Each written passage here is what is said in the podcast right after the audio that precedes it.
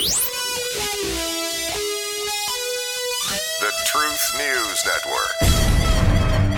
In a world where up is down and sideways is a way of life, when the truth one moment is a lie the next, and everything is your fault, you need hope. You need clarity. You need TNN. The Truth News Network. And Dan Newman.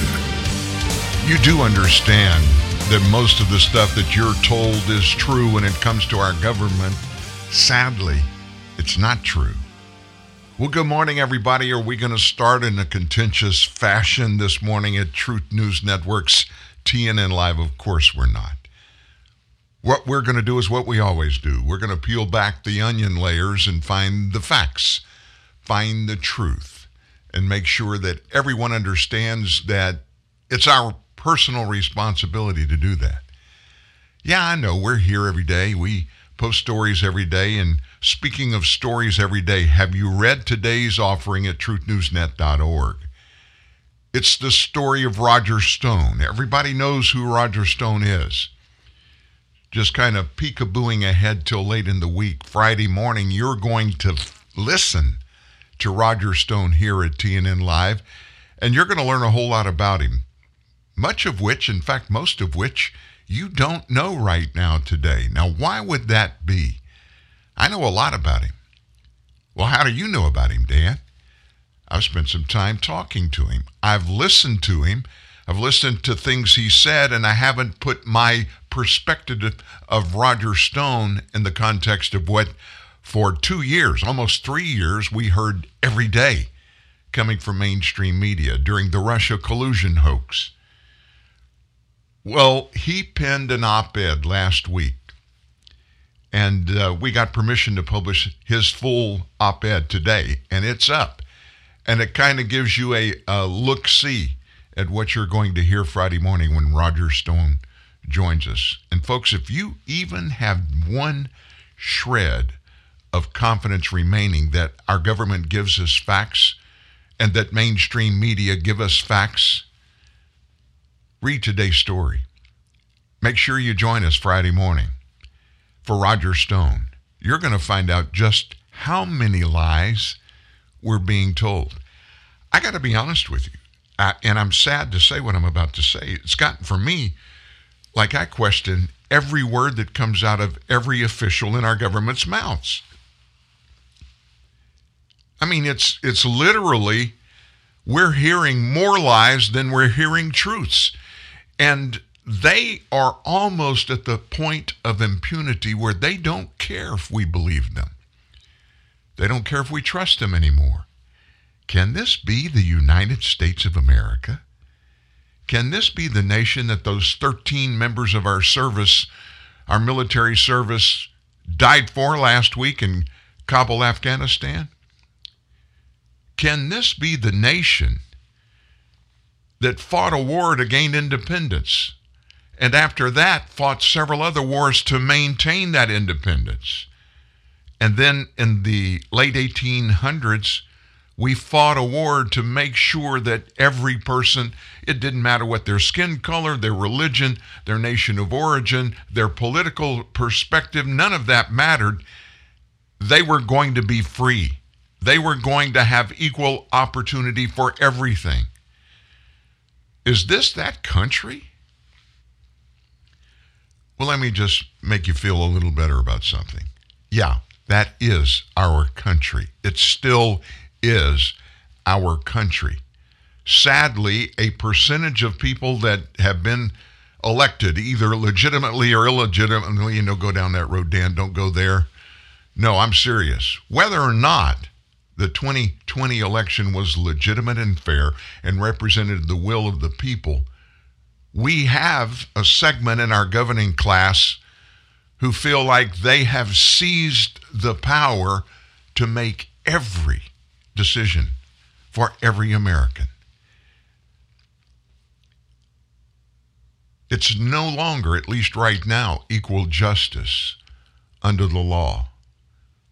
It's no longer equality as inferred, not by our Constitution. It was just mentioned in the Declaration of Independence, that we are endowed with unalienable rights, not by our government, but by our Creator, which means our government has no legal authority to take those away from us or abridge them in any way, which they're doing every single day. And it makes them feel so good, they want more. And so they keep grabbing more. And as long as we, the people, allow that to happen, they're not going to stop. They're not going to. That's the way history has played out in the similar scenarios that have happened throughout history. If the people sit back and allow it, governments take over. And they take over, I mean, everything, as far as we'll let them go. So where are we going with all of this today? Folks, we have so many things going on. You know, I listened to part of yesterday's show. I went back and listened to it, and it just sounded to me like we spent a lot of time on Afghanistan and all the circumstances around it. And you know what? We did. And you know why we did that? Because it's very important that all Americans understand exactly what's happening. Do you know, here we are today. We're going to get into this in just a moment, but let me just point out one of the most ridiculous things that's ever happened in my lifetime in government, even more ridiculous than Richard Nixon sending some henchmen across town to the Watergate Hotel where the Democrat Party had their national headquarters, and they went in to rob it and find certain documents and tapes that President Nixon wanted.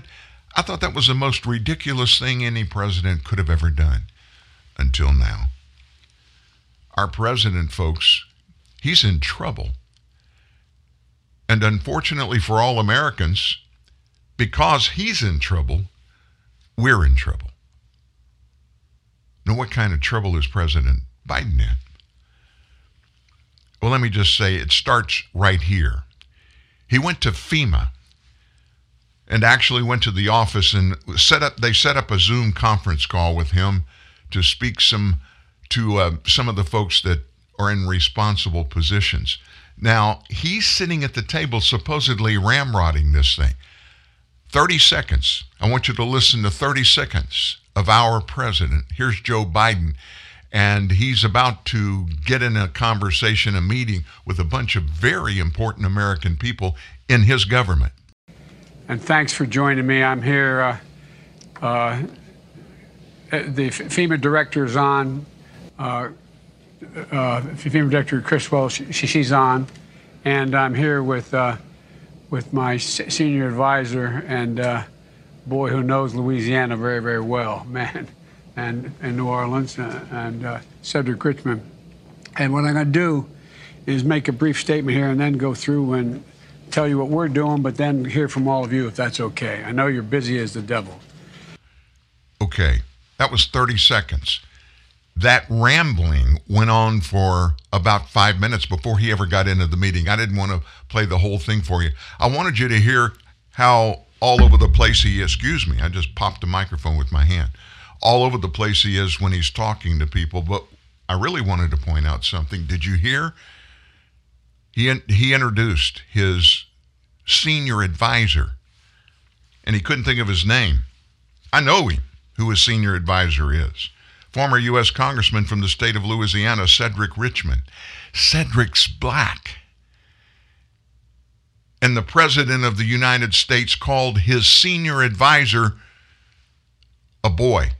Do you know how racist and demeaning that is? Now listen, I said what I just said when I asked you that question to point something out.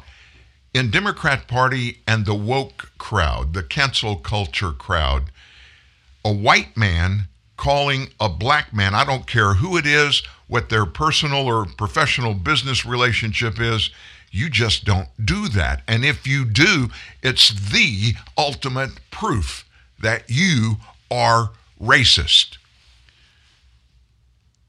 Now let me flip the page on this thing. What would be happening today, and would have been happening for 24 hours since that actually occurred, if it was Donald Trump talking and he called Cedric Richmond his boy? Make no mistake about it, Joe Biden called Cedric Richmond his boy. You didn't hear that? Well, it's just 30 seconds. Hear it again. And thanks for joining me. I'm here. The FEMA director is on. FEMA director Chris Wells, she's on. And I'm here with my senior advisor and boy who knows Louisiana very, very well, man, and New Orleans. My boy, Cedric Richmond, is Joe Biden's boy. Isn't it amazing? They don't even try to hide it anymore, the mainstream media. Democrats in Congress, especially women of color, men of color in Congress, should be up in arms for their leader of their party calling one of their compadres, former congressman, now senior advisor to the President of the United States, called Cedric Richmond his boy. I could spend all day here, but I'm not going to. I'm just telling you, folks, we have some real problems in leadership in this nation, from the top on down. We really do. And yesterday just kind of put the I on the dot on the I, the cross on the T, as we pulled out of Afghanistan. And so overnight, Taliban fighters, well, they couldn't resist the temptation. They stood on Kabul International Airport's tarmac and declared victory. They actually ran a victory lap just hours after the final U.S. troop withdrawal. And guess what they were wearing? Oh, just a few of them. Captured American camo uniforms. And they were holding our automatic weapons. The Taliban envoys grinned broadly while holding those weapons and assorted sophisticated military paraphernalia that was left behind by Joe Biden and our military on his watch. Afghanistan is finally free. That was Hekmatullah Wasik, a top Taliban official. The military and civilian side of the airport are with us, and we're in control. Hopefully, we will be announcing our cabinet. Everything is peaceful. Everything is safe. He also, Wasik did, he urged the nation of 38 million people to return to work. And he reiterated the Taliban pledge, offering a general amnesty. People have to be patient, he said. Slowly, we will get everything back to normal. It will take time.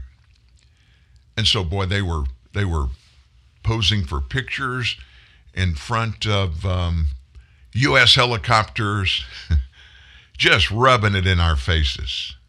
And then one of the Taliban spokesmen, his last name is Mujahid, warned the world to tread carefully in its dealings with the newly claimed Islamic Emirate.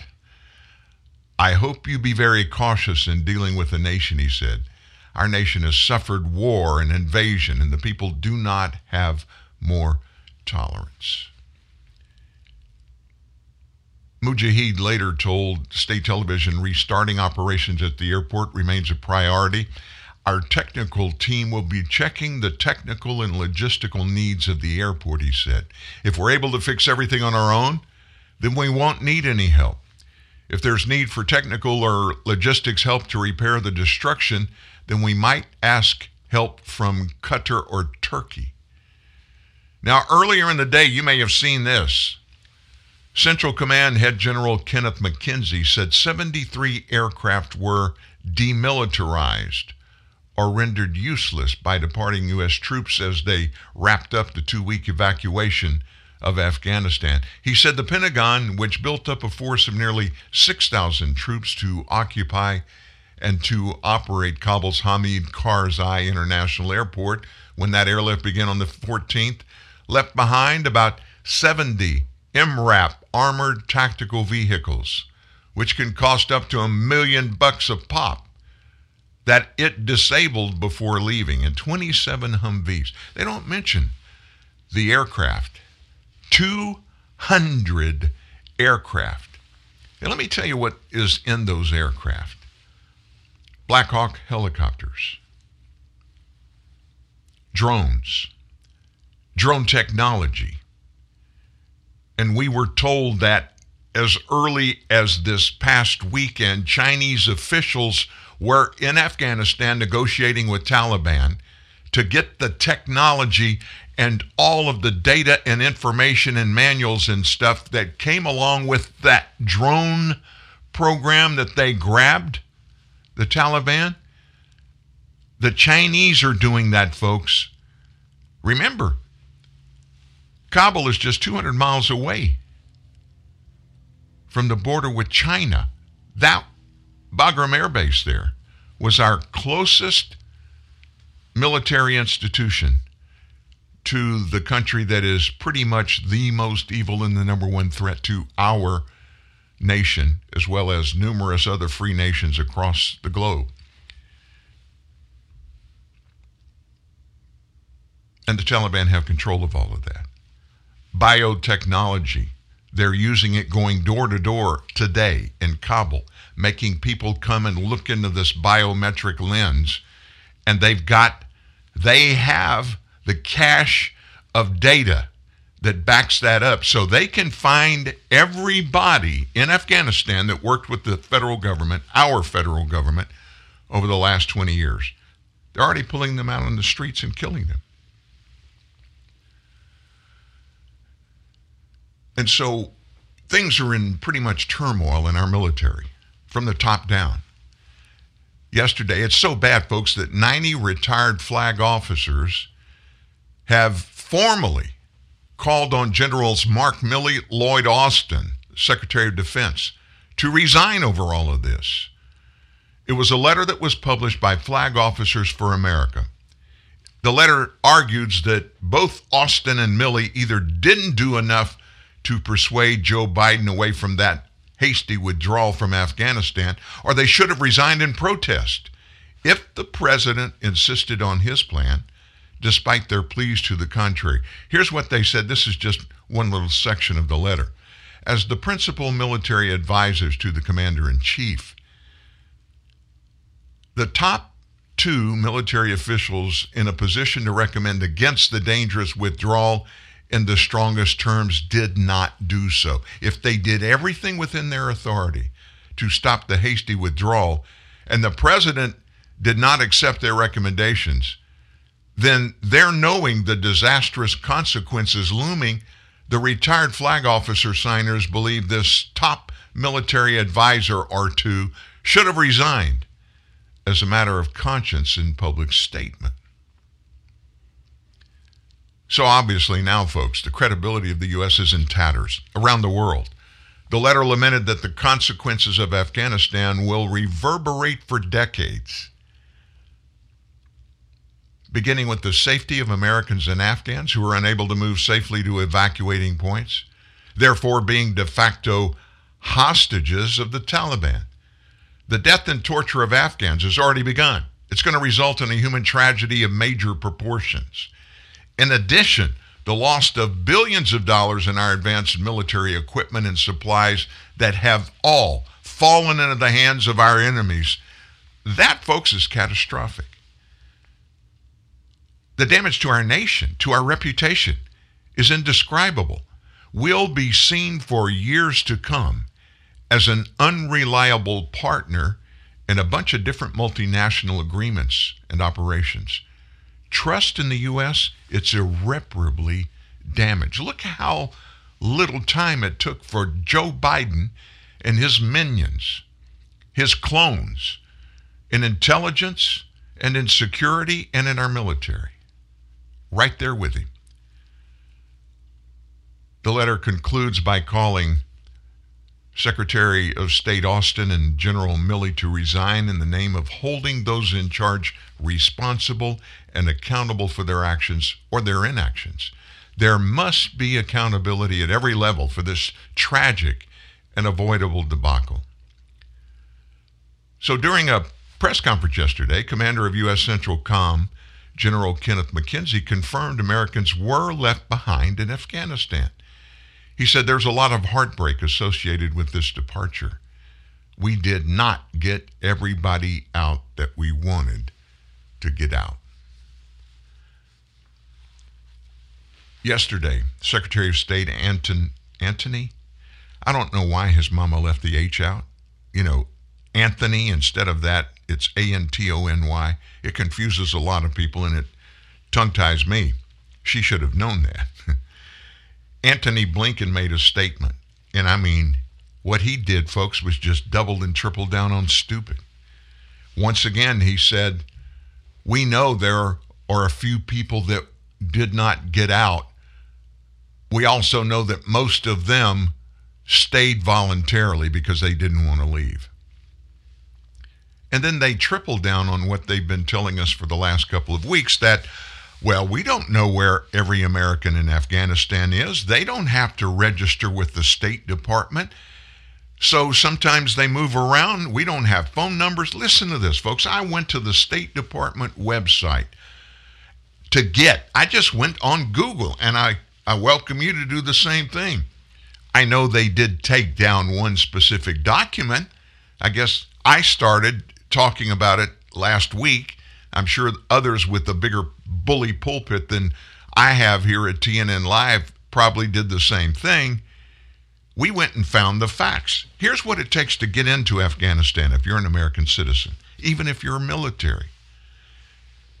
You have to fill out an exhaustive application with our State Department. All about you. Name, address, Social Security number, birth date, copy of your birth certificate, your passport, and in this form that you're applying to get a visa, which you have to get into Afghanistan, and you have to include a copy of your round-trip plane ticket with exact information. You have to fill in there where you're going to be. If you're staying for a week or two in a hotel or several different ones around the country, all the addresses and the names of the hotels. If you're going to move there, all of your local information that you have to have prearranged and approved before you even get permission to go there. All of these people. Press Secretary Jen Psaki, Antony Blinken, Jake Sullivan, National Security Advisor, Joe Biden, President of the United States. I would throw Kamala Harris in there, Vice President, but she hadn't even been seen. She still may be in Saigon over there laughing about whatever she laughs at. Every one of them lied about this. Folks, they know where every American is, except for those that have already been taken captive. Last night, I got a copy of a tweet, and I've not been able to verify it, but I think it's something. Let me grab this. I want to read. This is a tweet that came out yesterday.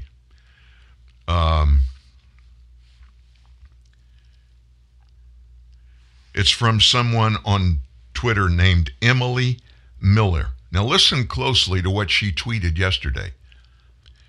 We're dealing with Kabul. There are 7 buses of female American citizens.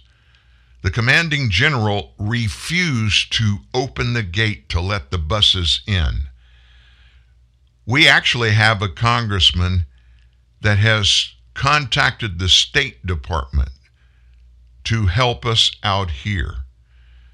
Major General Donahue refused. 10 minutes ago, the females on those 7 buses, American citizens, she said, were taken by the Taliban.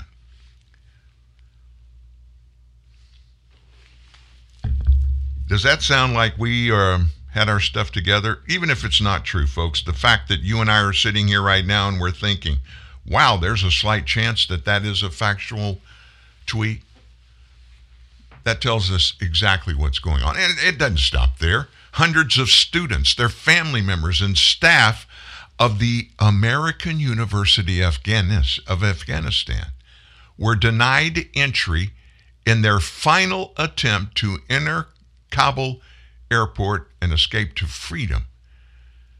Now, that's a report coming out of the New York Times. The group of about 600 evacuees waited 7 hours on buses to enter the facility. But evacuations were permanently called off due to the security threats. That's according to the New York Times. I regret to inform you that the high command at the Kabul airport has announced there will be no more rescue flights. That was in an email the university administration sent to the students. American University President Ian Bickford also described the desperate plight the students are facing to the New York Times. He said, the scholar pilgrims who were turned away today while seeking safe passage to a better future need the help of the U.S. government who gave them the hope they must not lose. Tension was added when the group of evacuees were alarmed when they learned the U.S. military shared a list of names and passport information of hundreds of students and their families with the Taliban guarding the airport checkpoints. That's in the president of the university's letter. They told us, we've given your names to the Taliban, said one student, age 24, was turned away on the bus. We are all terrified. There's no evacuation. There's no getting out. The students' worry and concern for their safety comes as the Taliban took control of the city on August 15th. When the city collapsed, Taliban fighters entered the university and replaced the institution's flag with the Taliban flag. The Taliban then posted a photo on social media of themselves to frighten the students, saying, this was where America trained infidel wolves who corrupt the minds of Muslims. 4 days ago, it was reported, a leaked from the State Department. I don't know if it was truthful or not, but it was reported more than 1,000 Americans are stranded at the American University.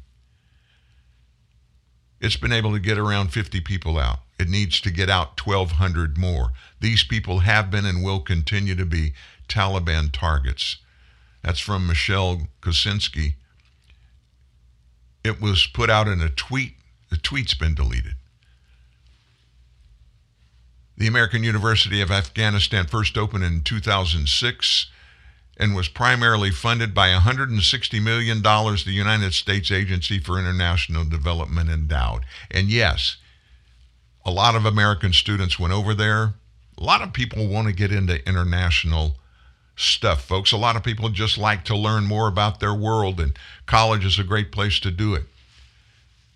It's not looking so good for those students from American University that got held up over there because the Biden administration didn't do anything. But remember, we played you the portion of Biden's interview last week on ABC News, their Sunday morning show a week ago, George Stephanopoulos.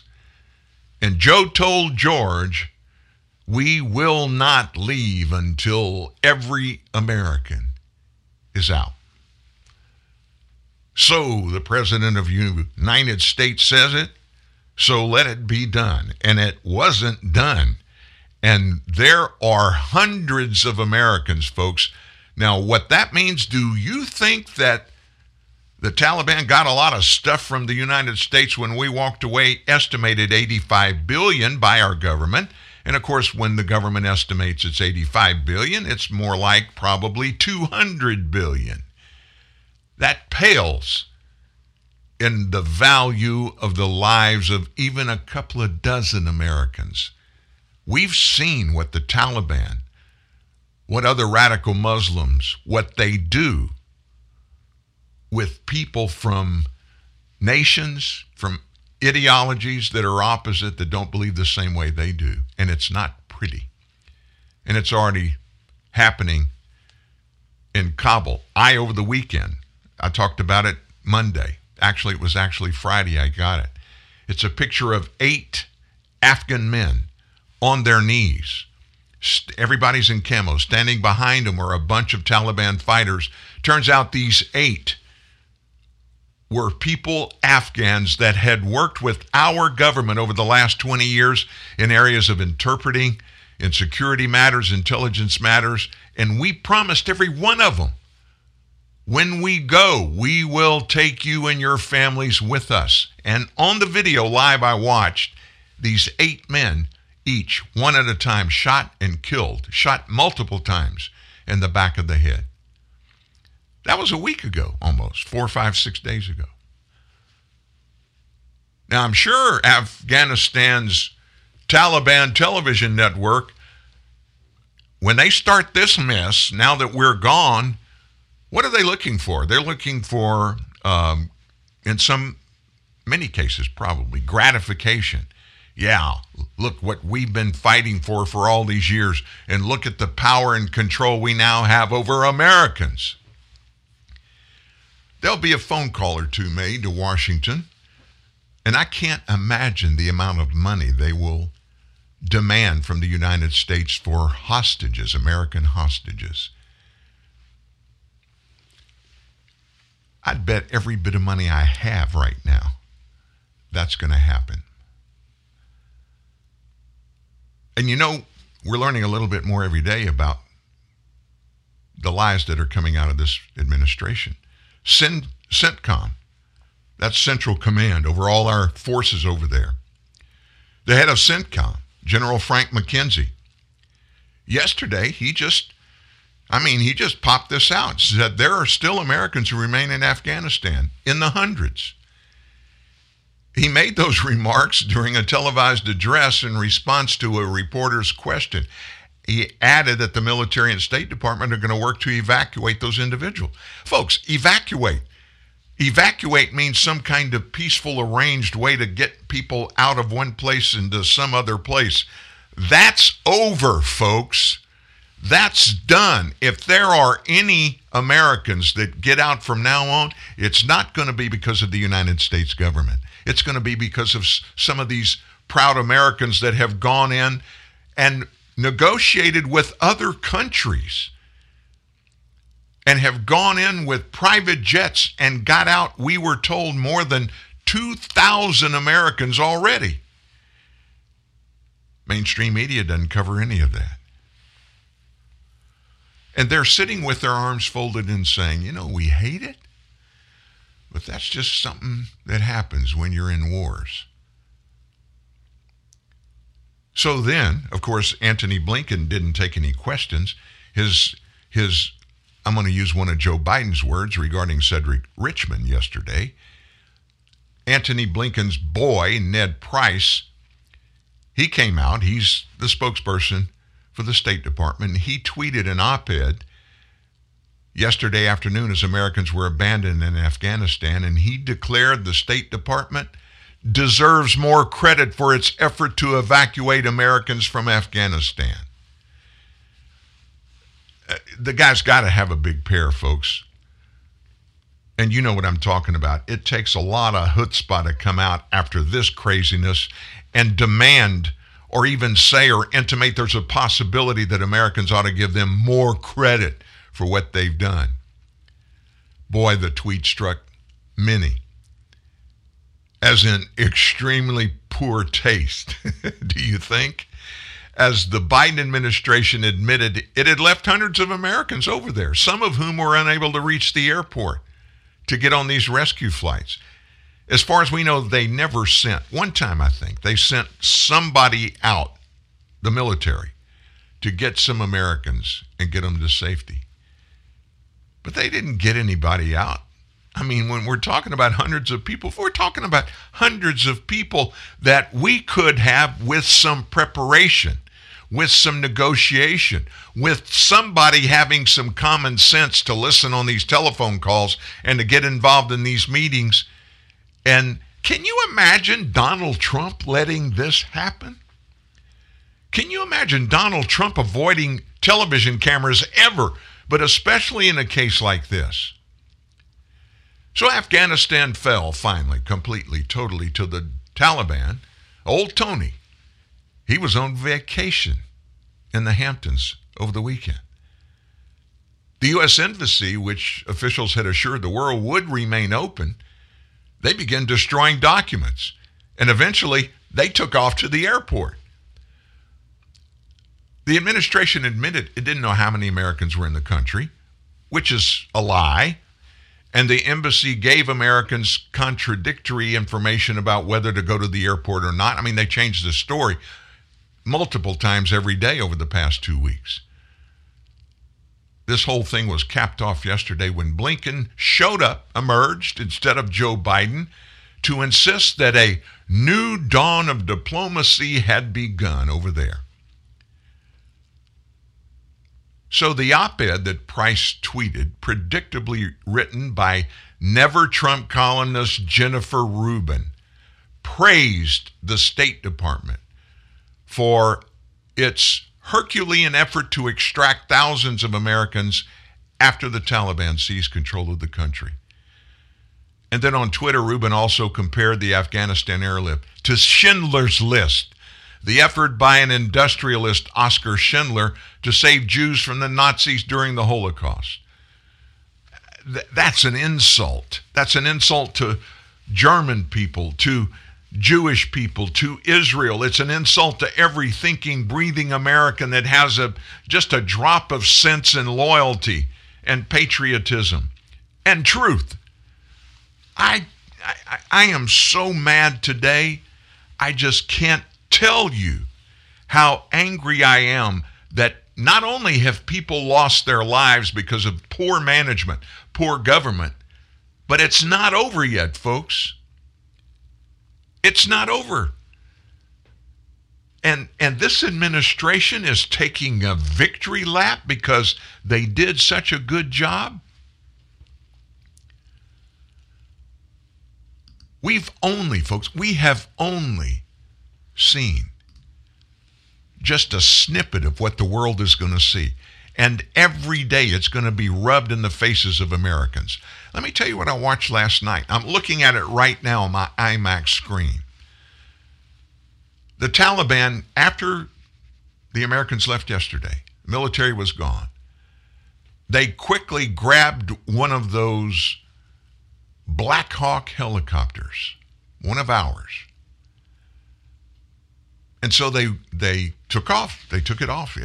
I'm sure they've got pilots that we probably taught how to fly Black Hawk helicopters. Flew over the city. And guess what was dangling below the our Black Hawk helicopter? A citizen that had gotten crossways, an Afghan citizen, hanging from the neck.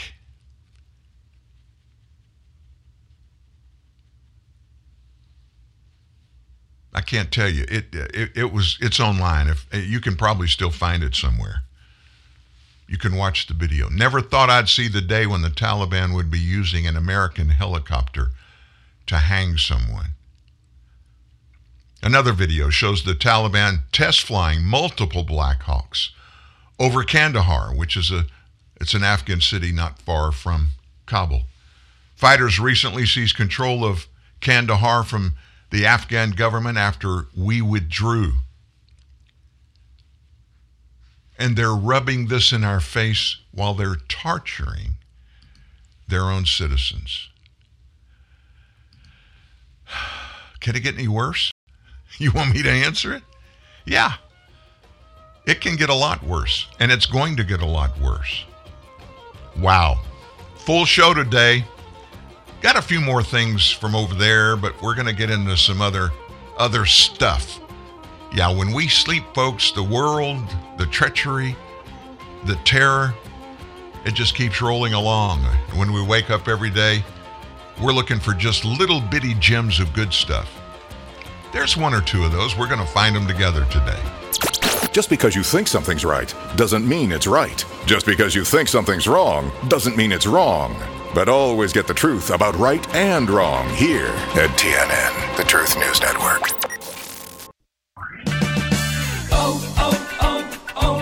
It's O'Rewards Member Appreciation Month at O'Reilly Auto Parts. Stop in today and check out store-wide savings, plus earn double points on over 225 items. It's our way of saying thank you. If you're not already a member, sign up today during O'Rewards Member Appreciation Month. It's fast, easy, and free. O'Reilly Auto Parts, better prices every day. O'Reilly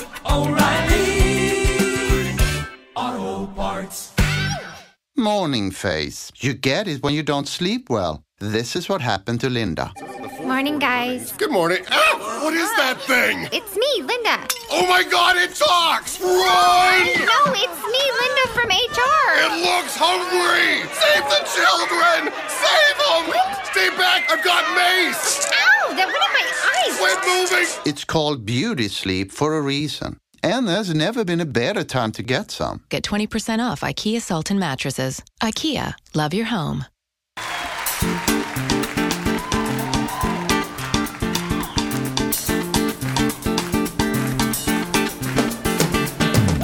Man, this sounds happy, doesn't it? This is Basha. Let's listen to just a little bit of Basha today.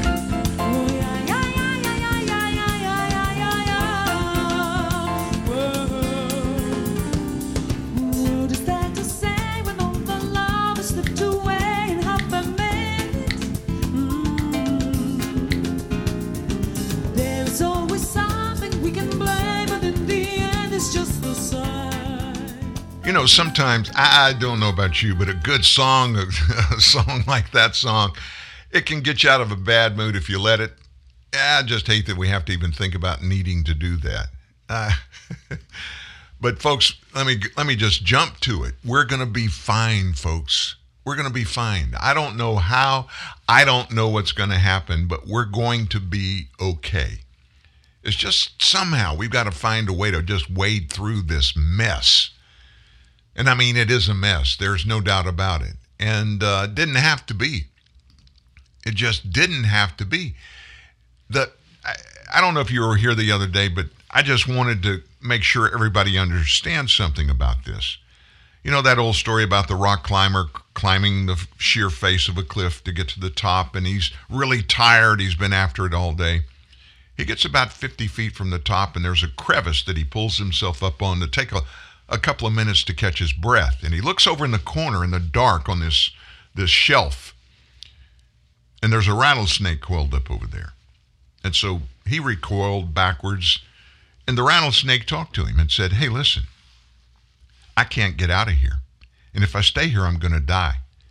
Will you take me up? You're going up to the top. Would you take me up? If you don't, I'm going to die." And the rock climber says, "You think I'm crazy? You're a snake. You're going to bite me." And the snake told him, he said, "Listen, I'm not going to bite you. If I bite you, we're both going to die. I wouldn't do that. I've got to find a way to get to the top to live."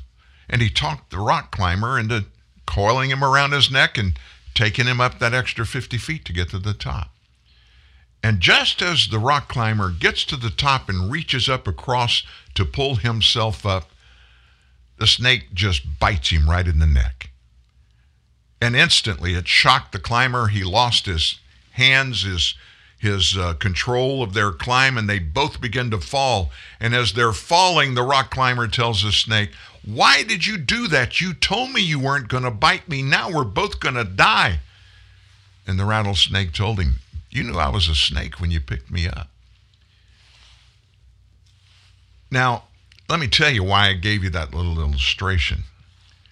Think back a few years. Remember Benghazi? Remember the horrors that happened in Benghazi, Libya, and that American consulate there?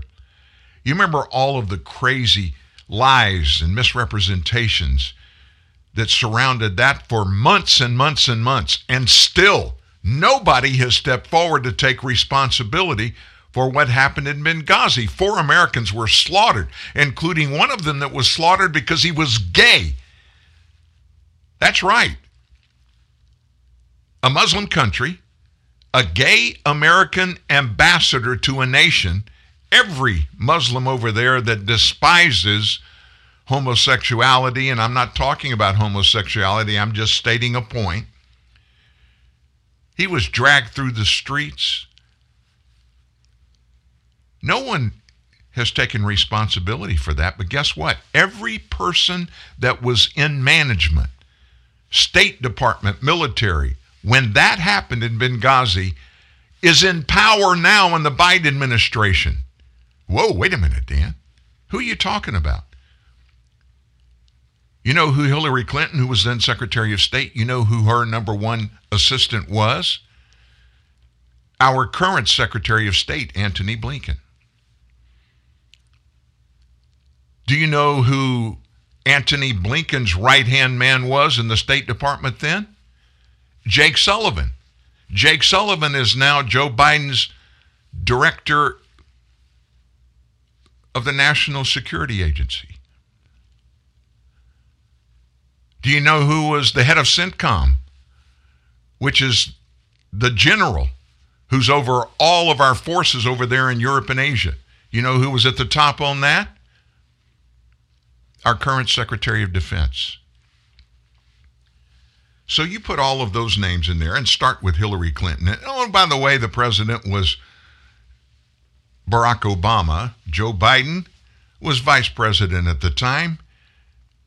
So it's the same folks, the same philosophies. We should not expect anything different when we picked that rattlesnake up. We knew it was a rattlesnake, and rattlesnakes do what rattlesnakes do. And probably what I just said is going to be quoted in the blogosphere somewhere today. Somebody's listening now, or somebody will hear about it and listen later, and it'll be out there. But it's true. It's absolutely true. I got to be honest with you. I've seen Jake Sullivan multiple times. Thankfully, I hadn't seen him in a while until this all began to happen. Well, yesterday, retired General Jack Keane, he's a frequent Fox News contributor, he said that Jake Sullivan made a stunning admission on CNN. Jake was on CNN, and in an interview, he said that terrorists in Afghanistan are looking to gain the ability to attack U.S. soil. Keene told America's Newsroom co-host Dana Perino, Sullivan provided the justification for why President Biden needs to leave a contingent of American troops over there. Folks, that's why we were there from 20 years ago. Do you remember why George W. Bush sent the military to Afghanistan? Because our government then, in the Bush administration, that long ago, 20 years ago, folks, they knew that al-Qaeda, Taliban, they were all being trained at camps set all over the nation of Afghanistan. And from there, we're launching attacks not just in Afghanistan, but all around the world, including the United States. And so our stated purpose and the reason that we went was to attack and destroy and stop from these camps that we were going after and these Islamists, the militant Islamists that were there, that were training to kill people, to stop it at the root, keep it from coming here. And the consensus was, if we don't stop it over there in Afghanistan, we're going to have to fight it over here. And nobody wanted that kind of stuff to happen on U.S. soil. That was the whole purpose of it. But what Jake Sullivan said, the reason that he said it was just to be transparent, because Afghans are looking to gain the ability to attack U.S. soil once again. We will have no eyes over there. We will have no real intelligence over there. And any way that we'll have any ability to do something about it, if we find it and confirm that it is, it's going to require, guess what? Massive military action. Wow. Keene said this, there's an al-Qaeda presence. The UN reports as many as 15 provinces have al-Qaeda in it. ISIS-K also was there. Somewhere in the neighborhood of 1,500 to 2,000 before they got about another 1,000 released from the detention centers that the Taliban opened up when we walked away from that prison. Keene said, I don't think they have the wherewithal yet to be able to conduct an attack against us, but why would we permit them to acquire it? That presence that we've had has been our guarantor. It's our insurance policy that America would not be attacked again. And he just gave the argument for why we should say that's stunning. Once again, folks, remember the rattlesnake, Jake Sullivan. I'm not saying Jake's a snake. I'm saying, why would we expect him to do different things? And even more news came out. Politico, of all places. Politico claimed yesterday that they have gotten classified documents stating that senior Pentagon leaders discussed plans for a mass casualty event. That occurred at a video meeting the day before nearly 200 died in that suicide attack in Kabul last week. They made plans for it, folks. Politico described the document as a transcript of high-level military meetings. They claim, Politico did, the Defense Secretary Lloyd Austin. You remember? He was the director of CENTCOM. When Benghazi happened, Austin instructed top leaders in over a dozen departments to prepare for such an event in a meeting on Wednesday last week, citing these documents. It also quoted Chairman of the Joint Chiefs of Staff General Mark Milley, claiming to have significant information about a complex attack by a terrorist organization. Commanders even reportedly identified the Abbey Gate, where the suicide bombing occurred and Americans were gathering, to be the number one risk spot for this attack. I don't believe people get the incredible amount of risk on the ground, Politico quoted Austin as saying. Now, Politico didn't publish the document itself, which would be a violation of classified law regarding classified documents and information, but Politico claimed to have verified its authenticity through an anonymous defense official. The Pentagon itself has neither confirmed nor denied the report at press time this morning. Classified notes said that a separate call occurred where Americans were making plans to close the Abbey Gate on Thursday, but chose to keep it open. Why? To help British allies speed up their withdrawal of their people. The British based their evacuations out of the Barron Hotel. Remember that? That's where 200 Americans were saved by a rooftop helicopter rescue. At least one, though some reports claim multiple, suicide bombings occurred at the Hamid Karzai International Airport on Thursday, killed over 180 people, those 13 servicemen members. Following the publication, Admiral John Kirby, you see him all the time. He's the guy that gets out front at these press briefings for the Pentagon. John Kirby accused Politico of basing its report on unlawful disclosure of classified information. Hey, Admiral, you're talking to Democrats. They do it all the time. If you want to find out how to do it, call Adam Schiff. Called former FBI Director James Comey. They'll tell you how to do it and not get in trouble when you do it.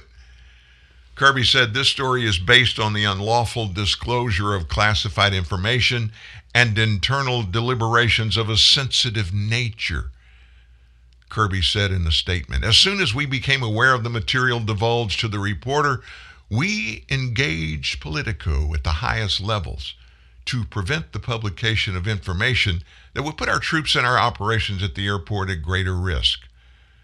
We condemned the unlawful disclosure of classified information and opposed the publication of a story based on it while a dangerous operation is ongoing. Now, he said all that, but he didn't address the content of what the classified documents were discussing.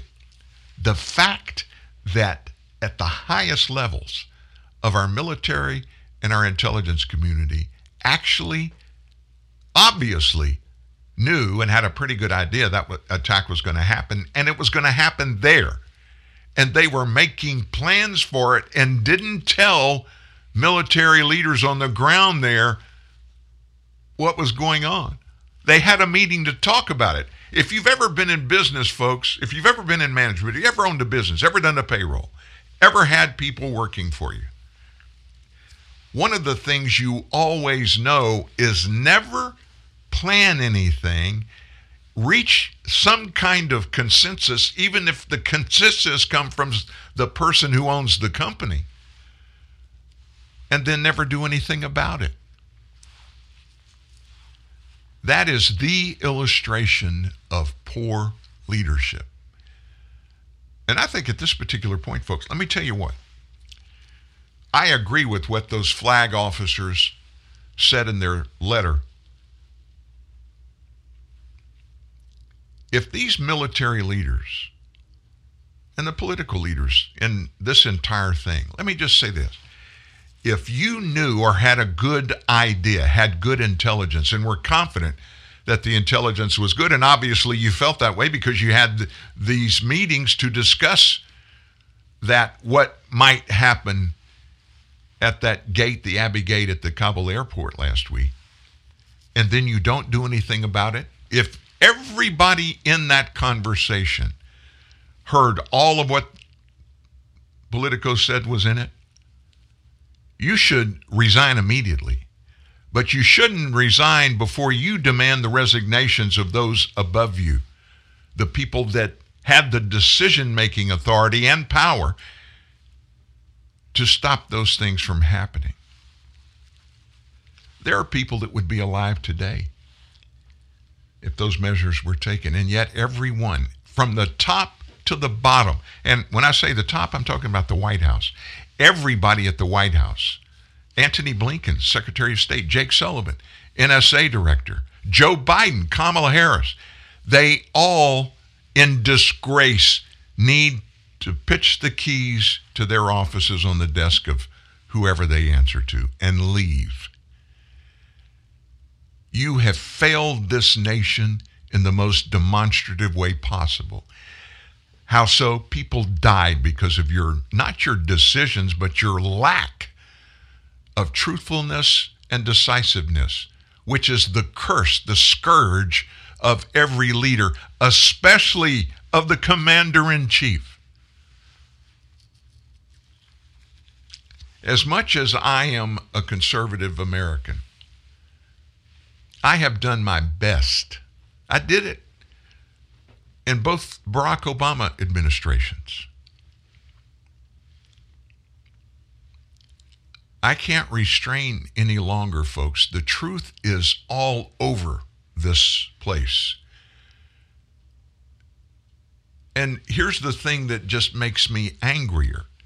I know the jewels, the little nuggets that we're able to get our arms around and discover and find out about. Those are out there, and we have those. Can you imagine how much more we don't know?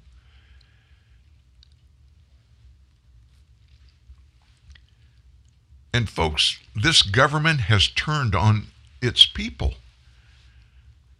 I mean, I listened this morning to the family members of one of those 13 soldiers that came back to Dover Air Base, and President Biden and those administrative folks stood on that tarmac. And I listened to those families, 13 different families. I didn't hear them all. Only 3 of those families would engage in any real way with the President of the United States. The rest of them didn't want to even talk to him. But I listened to the sister of one of those people that was killed. And she stayed with her brother's widow, who was pregnant, to support her while she talked to President Biden. She wanted to make sure that Biden didn't say anything out of order. Just support her sister-in-law. And she said all that Biden did, she said he showed no emotion, no support whatsoever for the loss. He almost immediately segued into talking about his son, Beau Biden. Oh, Beau Biden, my son, he was in the military. You know, when he died, I know how you feel. I know how you feel. No, you don't, Mr. President. You don't. It wasn't your wife. And Beau wasn't ever in an active military situation. He was an attorney. attorney. He was an adjutant. He was over there to prosecute bad GIs that did stuff wrong. He never was in a war. He never faced the possibility of what these 13 had happened to them. And when I heard that, folks, I got nauseated. It just made me sick at my stomach. And then this morning, all the pictures come out of as they're bringing the coffins off that transport plane, and everybody is standing there dressed in black with their black face mask on. President's standing there next to his wife. And while they're bringing coffins by, he raises his left arm up and looks at his watch to see what time it is.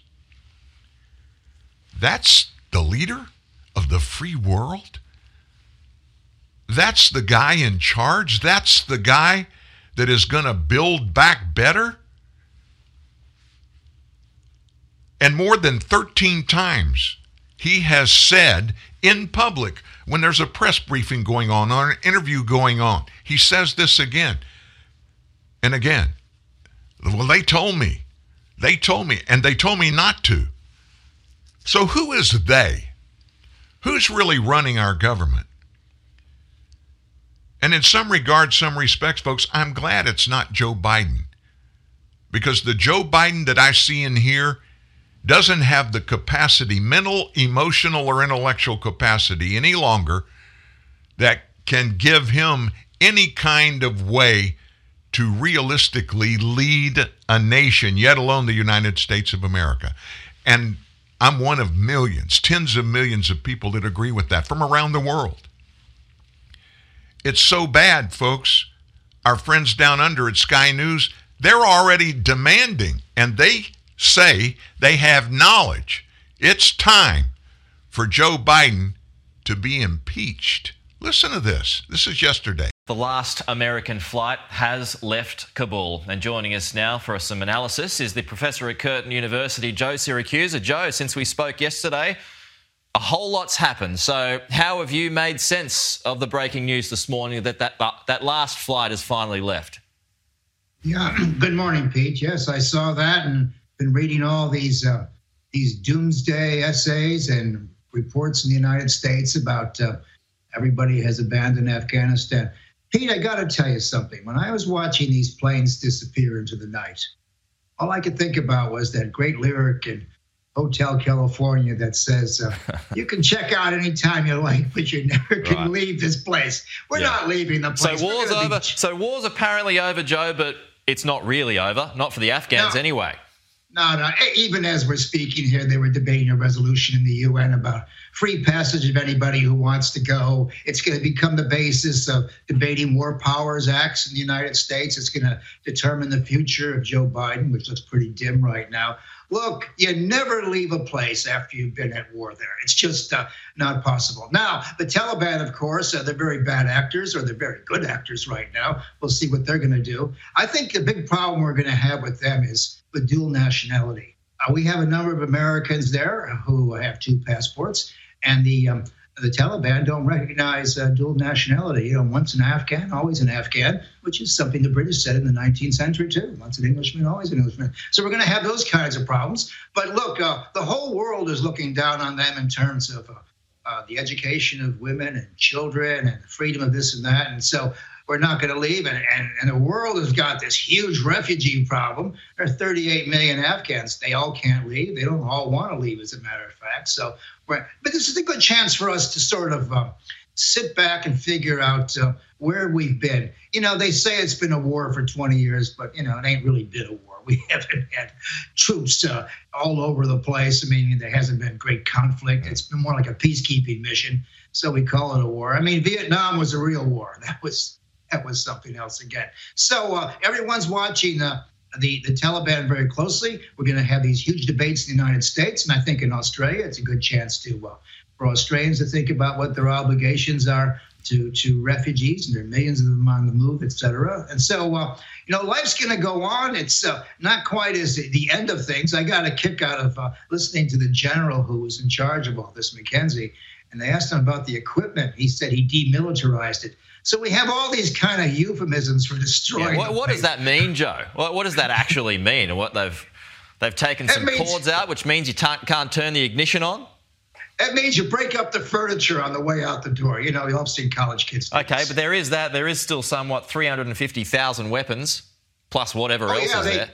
They've got that. Look, they got the Humvees. I don't think they have the mechanics to keep them on the road. They got Black Hawk helicopters. They don't have anything to keep them up. But keep in mind, when the Americans decided they wanted to go, and this is the big problem, they decided to go at the height of the fighting season. That's the dumb part, is that they took the 18,500 contractors with them.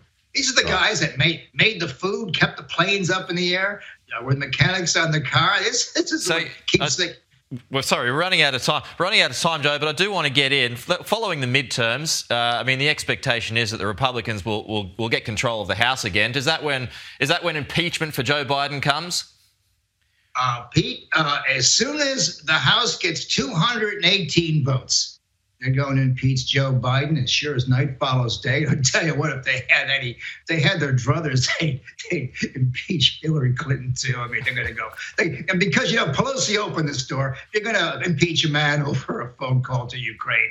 You've asked for it. It's coming. That's right. So we're going to have that kind of turmoil. But look, this has been an interesting episode. The lives of the Afghans have improved a little bit. Maybe it's going to go backwards, and at the end of the day, it's their problem to solve. This has to be a decision done by the Afghans. And just keep in mind, today at the UN, China and Russia abstained from the resolution to provide free passage or safe passage and all that. So the Russians and the Chinese have made it very clear that whatever we think about Afghanistan, they got some very different ideas about how the world ought to work.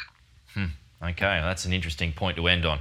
Joe, good to chat as always. We'll talk to you. Okay, thank you. Interesting back and forth there. Sky News from Australia.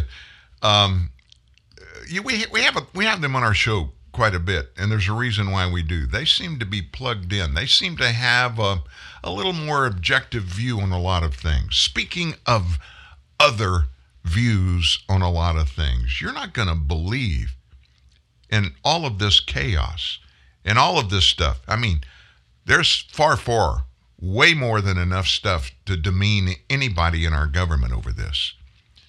But in the middle of all of that, there are actually people on networks that are stating, maybe we deserve what's going on. And what's coming down the pike, they say, may be something that's good for us. OMG. That's up next at TNN Live. KFC presents a Halloween tale. It came from the dark. It began like any other evening. They were hungry. Innocently, they went to KFC, where they discovered the new KFC dark meat menu. Look at all those low prices! Have you ever seen chicken priced this low? Yes, dark, delicious pieces of KFC legs and thighs, flavors like original recipe, extra crispy, and even tender roast. All at low, low prices. Look at all those pieces! It's KFC's dark meat menu. Whatever you do, don't eat it alone.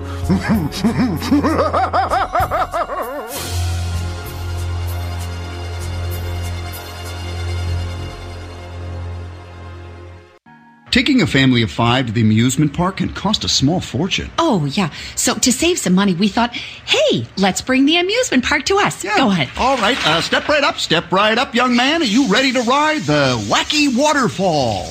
That's just the bathtub with the shower head running. Nope, it's the wacky waterfall. It's the shower, Dad. Waterfall.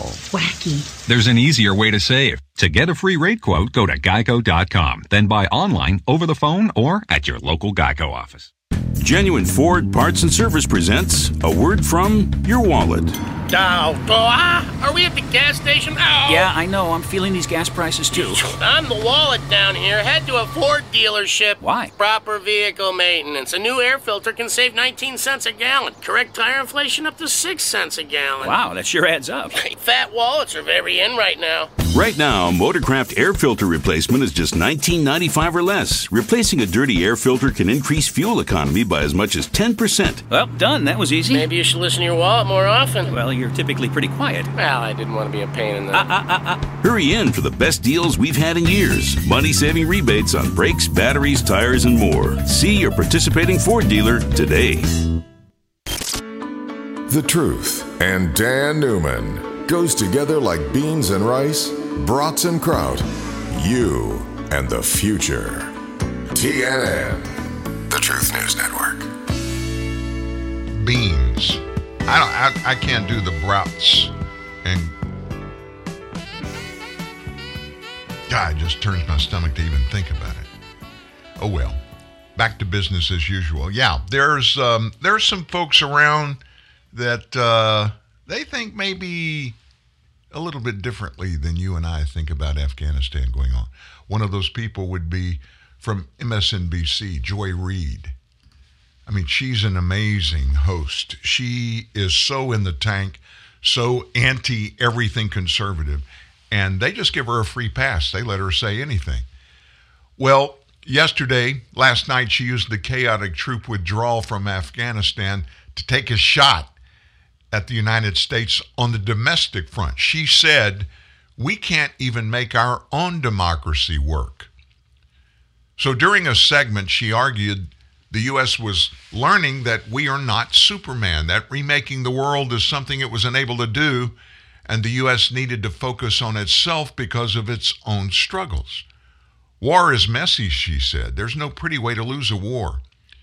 And she asked Representative Jake Auchincloss, a Democrat of Massachusetts, about how veterans of Afghanistan were feeling knowing they fought a mission they couldn't have accomplished. Auchincloss said the mission was doomed because of the lack of political partnership in Kabul and because it was not an organic nation. What the heck is an organic nation? That's me asking. I don't know. He did, however, express hope in the social changes made during America's 20 years in the country, specifically citing an increase in literacy rates and the participation of more women and girls in their schools. I think America's doing some growing up this week and learning that we're not Superman. We're not Captain America from the comics. We can't change and solve and remake the world, she said after Auchincloss spoke. For God's sakes, we can't even make our own democracy fully work. We can't even get our own population to accept being vaccinated. Our democracy is teetering as well. And so we might want to do a little inward looking and try to fix the one that we have here, lest we lose it. A cautionary tale for all, she added, mentioning vaccines, seemingly referring to the lower vaccination rate seen in various communities across the country. So Reid didn't go into the dirty details as to how she thought democracy in the U.S. isn't working, how it could be lost, or what vaccination rates had to do with it. She has, however, been no stranger to warning of threats to American democracy. You may remember that she previously claimed that rural Americans were the core threat to democracy in the U.S. She also repeatedly hinted that claims of election fraud following the 2020 election could lead to the end of American democracy. Of course, she ignored the fact that tens of thousands of fraudulent ballots have been uncovered in the 2020 November election. They don't ever want to talk about that. They don't want any conversation to come up. These are the people, you heard her. She is touting the fact that we're going to lose democracy because you just don't fall in line with what the mainstream people think is factual. Like getting a vaccination when you don't know what's in the vaccine. We're not going to get deep in the weeds today on COVID-19 stuff. There are some important things to bring up, and we will in just a few moments do that. But nevertheless, this is somebody that has a bully pulpit, MSNBC. It's owned by NBC. It's an online cable news network. So I don't know how many people listen to Joy Reid's show, but I know she's a hard leftist, and she is a conservative hater, a never-Trumper in the truest sense of the word. And it's one thing to have opinions about things, but it's another thing to take your opinion and weaponize it against people who think differently from you on anything. But they've mastered that. Opening the show today, you heard me get really angry about some of the thought process that goes on that side. I don't want to go back there and discuss it any further. But isn't it sad that when we have a conversation about anything, normally, when I was younger, 10, 15 years ago, you could have differences in politics with people, but you could still have conversations. You could still disagree. And it was like, I mean, I had lots of people that felt differently about political matters than did I.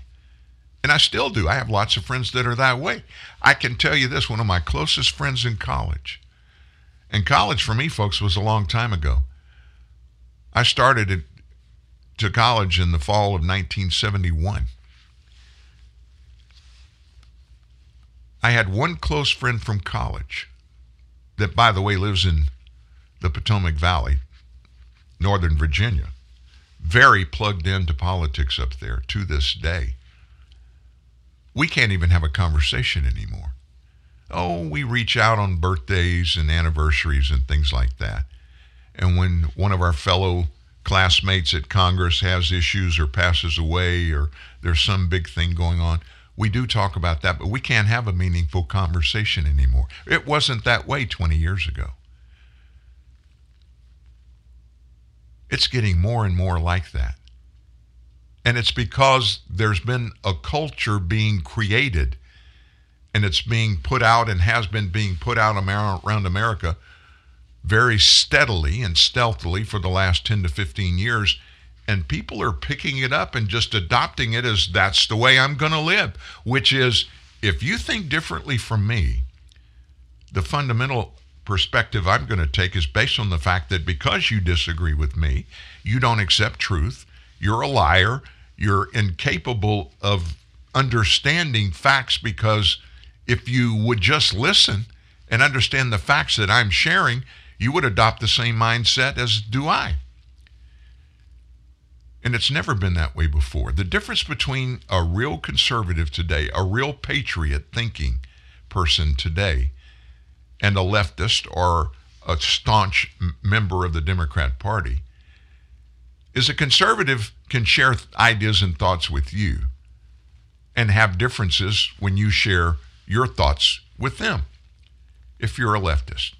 But the difference between the left and the right is the right will say, okay, you have differences. I'm sorry you feel that way, but I respect your right to feel that way, and turn the spigot off.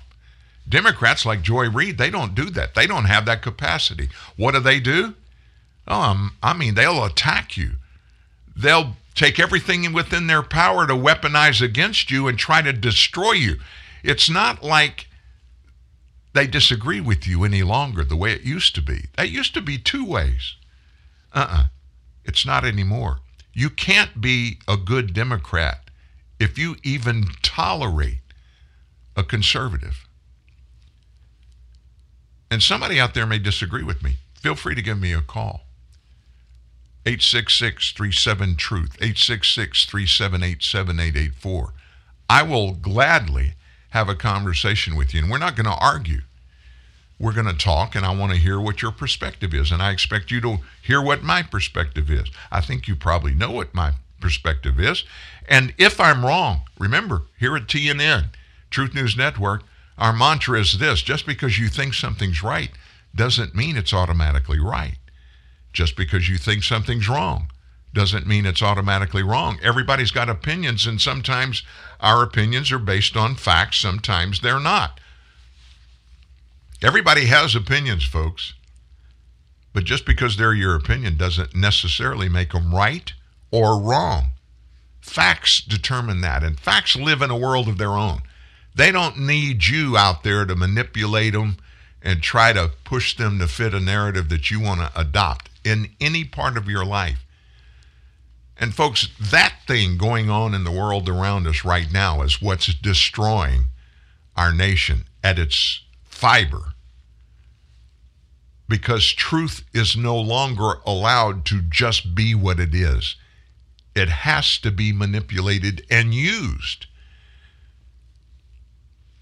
You can't change facts. You can change interpretation, but you can't change facts.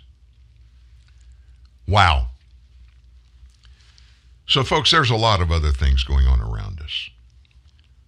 This COVID-19 stuff, folks, I think just when it's about to peak and the conversations are about to settle down a little bit, it's almost like there's somebody out there that's appointed, hey, it's getting too quiet. We got to go out there and whip up the frenzy again. We got to get people angry. We got to tell the people they've got to do this and they've got to do that and they can't do this and they can't do that. Make them wear masks. Tell them we're going to threaten them. We're going to hold them down and vaccinate them if they don't want them. And tell them we're going to require 6 vaccinations over the next 3 weeks. I'm just exaggerating. But it seems like it's cyclical, that there's somebody out there that's the button pusher. And I think that button pusher for the last couple of years has been Dr. Anthony Fauci. And boy, just when it seems like it's going to be Fauci quiet, you know what I'm talking about. He's going to go away a little bit. We won't hear any very controversial and abrasive things from him for a while. Boop, he pops back up. And there he is, and he throws another little hand grenade out into the marketplace of news. Did you hear what Dr. Fauci said today? We've got to wear 7 masks. That's a little extreme. I think he only ever got to 3. I know he went to 2 really quickly. If you weren't here and you haven't, if you're new to our show and you're new to our site, you probably missed a couple of weeks ago. We made a big deal about it and promoted it. We're going to present 47 different laboratory tests that were conducted in laboratory, very lockdown, laboratory facilities, formal testing, all documented, peer-reviewed and everything. 47 of them. All 47 of them said there's only one type of mask that has the potential of stopping COVID-19. It doesn't say it will every time, and that's an N95 mask. And it has to be of the right material and the space around it where it covers your face and all that kind of thing before it can even be. 47. We published them. Go back and look at the story, all 47. And at the end of the show, when I presented it, I told you where we got those 47 test results. We got them from the National Institutes of Health's website, the CDC. It was there. They published the test and the test results, and then they're out there now trying to sell us cloth masks that don't work. Why is that? Do you know what they did? What did I tell you in the beginning of this just a couple of minutes ago? I said the difference between real conservatism thinking and oppressive or left-wing or, I don't know, in-your-face kind of governing, the big difference is the left have to pick up something and weaponize it to use it against somebody that thinks differently than they do. And that's exactly what they do. And in this case, they've been doing it and still are in this mask controversy when they've known all along cloth masks do not stop COVID-19 from being breathed out when you have it in you or breathed in when someone you're communicating with breathes it out of their mask. It's not going to stop. Their mask won't stop it, and yours won't stop it. And so why would they weaponize that? Think that through for a second. Why would they weaponize it? Simple. One reason. To gain power over someone else.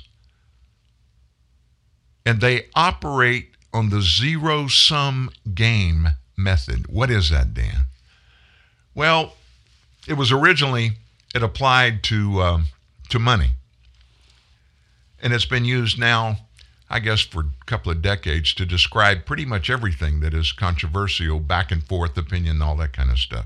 Here's what it's based on. Now, let's just use the money thing for the beginning.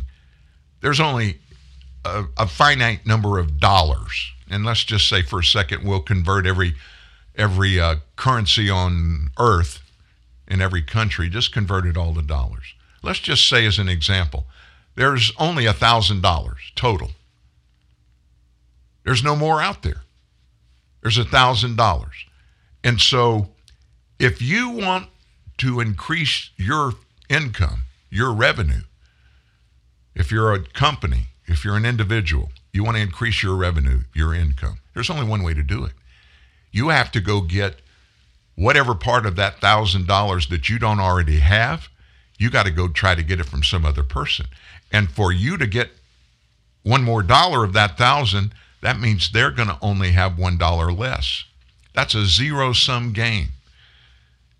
And it applies to everything in life. Goodness, happiness, joy, success, opportunity, all those kind of things. The far left, they think it's a zero-sum game, that there's no more out there that can be generated or produced. That was what was being preached in the Hillary Clinton campaign in the run-up to the 2016 election. Now, on the other side of the equation, there's Donald Trump. He is a billionaire. He's an entrepreneur. He's built many, many successful companies and buildings and all kinds of opportunities. Yeah, some of them didn't work. That's what happens to entrepreneurs. But here comes Donald Trump in there, and he basically said, and of course the left, the Hillary Clinton, they tried to portray that he never had anything that wasn't given to him by someone else. He never earned anything. He never created any wealth. Well, that's a lie, and if you understand entrepreneurship and understand the free market system, it is not a zero-sum game. Folks, in political righteousness and truthfulness, it's not a zero-sum game. You can generate new goodness and love and affection and getting along and helping others make their lives better and helping make your life better. And it doesn't mean to do that you have to go steal it from anybody else. And instead of promoting that, like Donald Trump did for 4 years, I mean, folks, when it comes to money, for everybody in the nation, top to bottom, he opened the spigot. His policies, his thoughts, his anti-zero-sum game philosophy generated and created billions of dollars of new revenue that turned into new income for people from the top of the economic spectrum in the United States all the way to the bottom. The left, they couldn't understand it. They couldn't receive it. Or if they did understand it, they wouldn't receive it. And here's the reason why. Subscribing to that philosophy, not just about money, but about everything else, fairness, equality.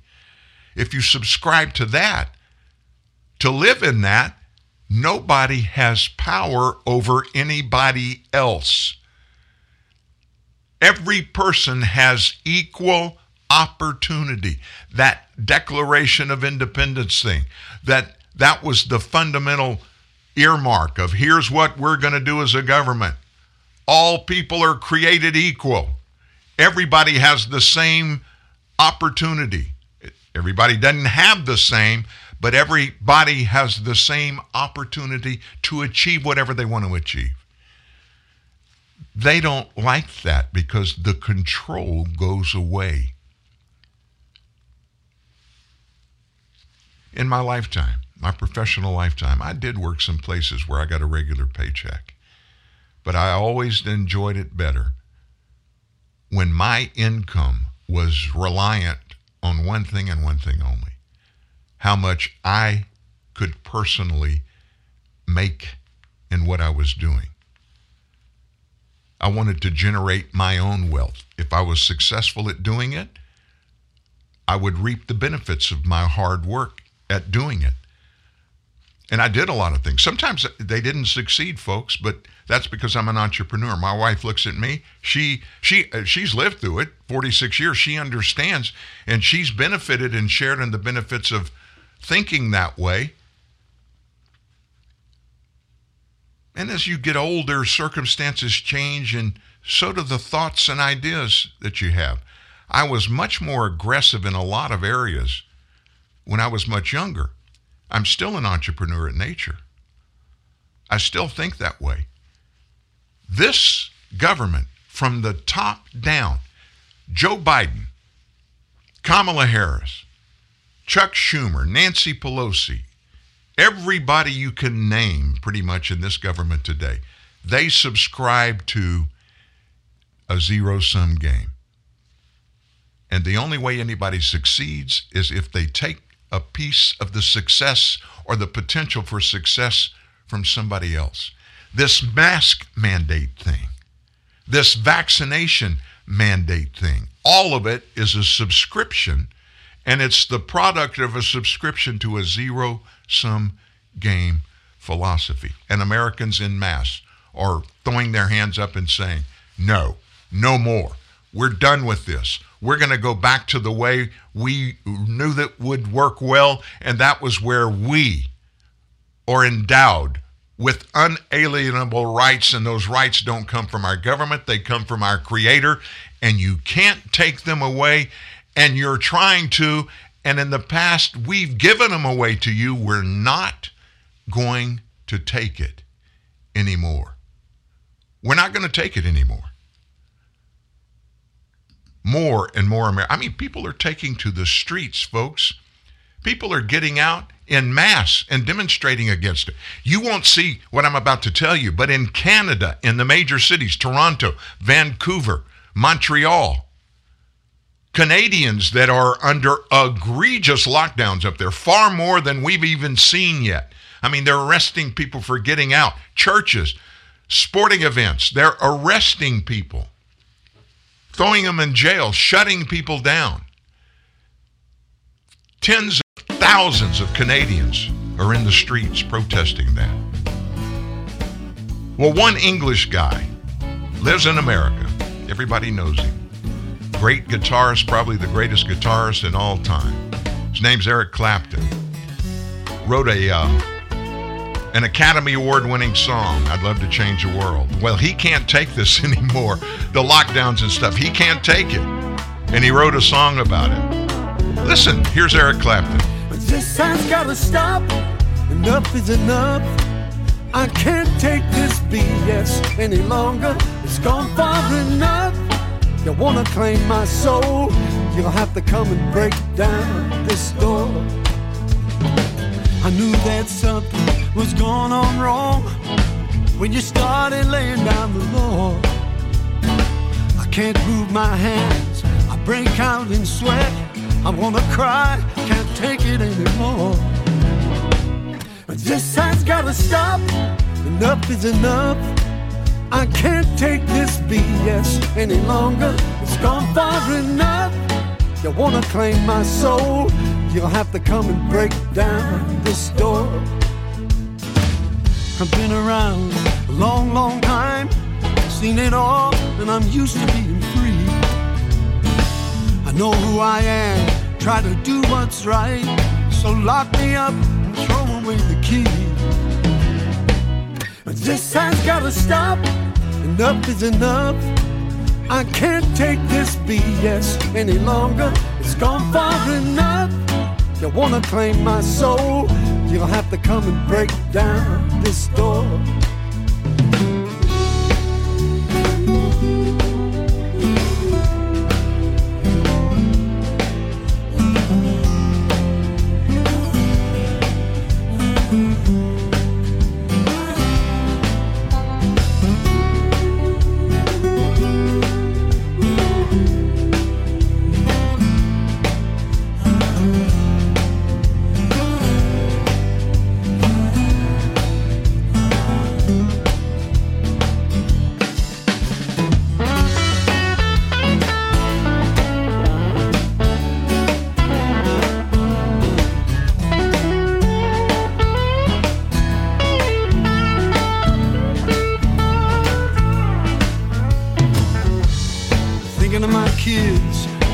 For them, and then what's coming down the road? The light in the tunnel could be the southbound train.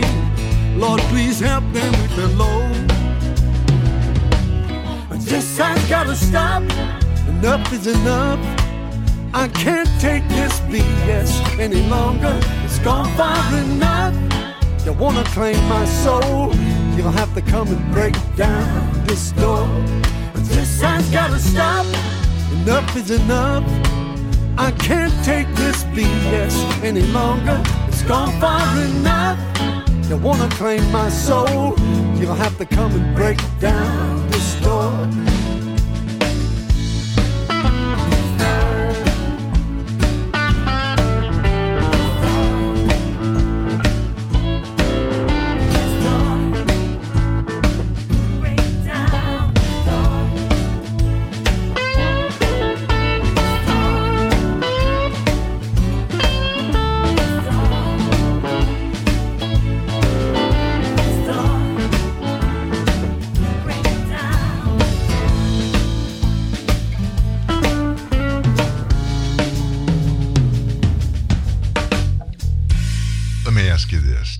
Any anger, any hatred in what you just heard?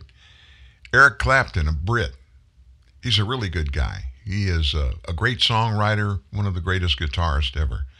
And he's lived through some real tragedies. You may remember years ago, he and his wife lived in a penthouse in Manhattan, one of the high rises, real high rises. And their young boy was at home with a nurse. And for some reason, this particular building had exterior windows that opened, and their little boy climbed out of a window, I think 60 floors high, and fell to his death.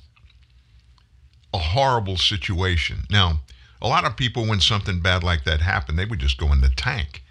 Eric Clapton and his wife, as much as they grieved the loss of their baby in such horrible and atrocious conditions, they didn't quit living.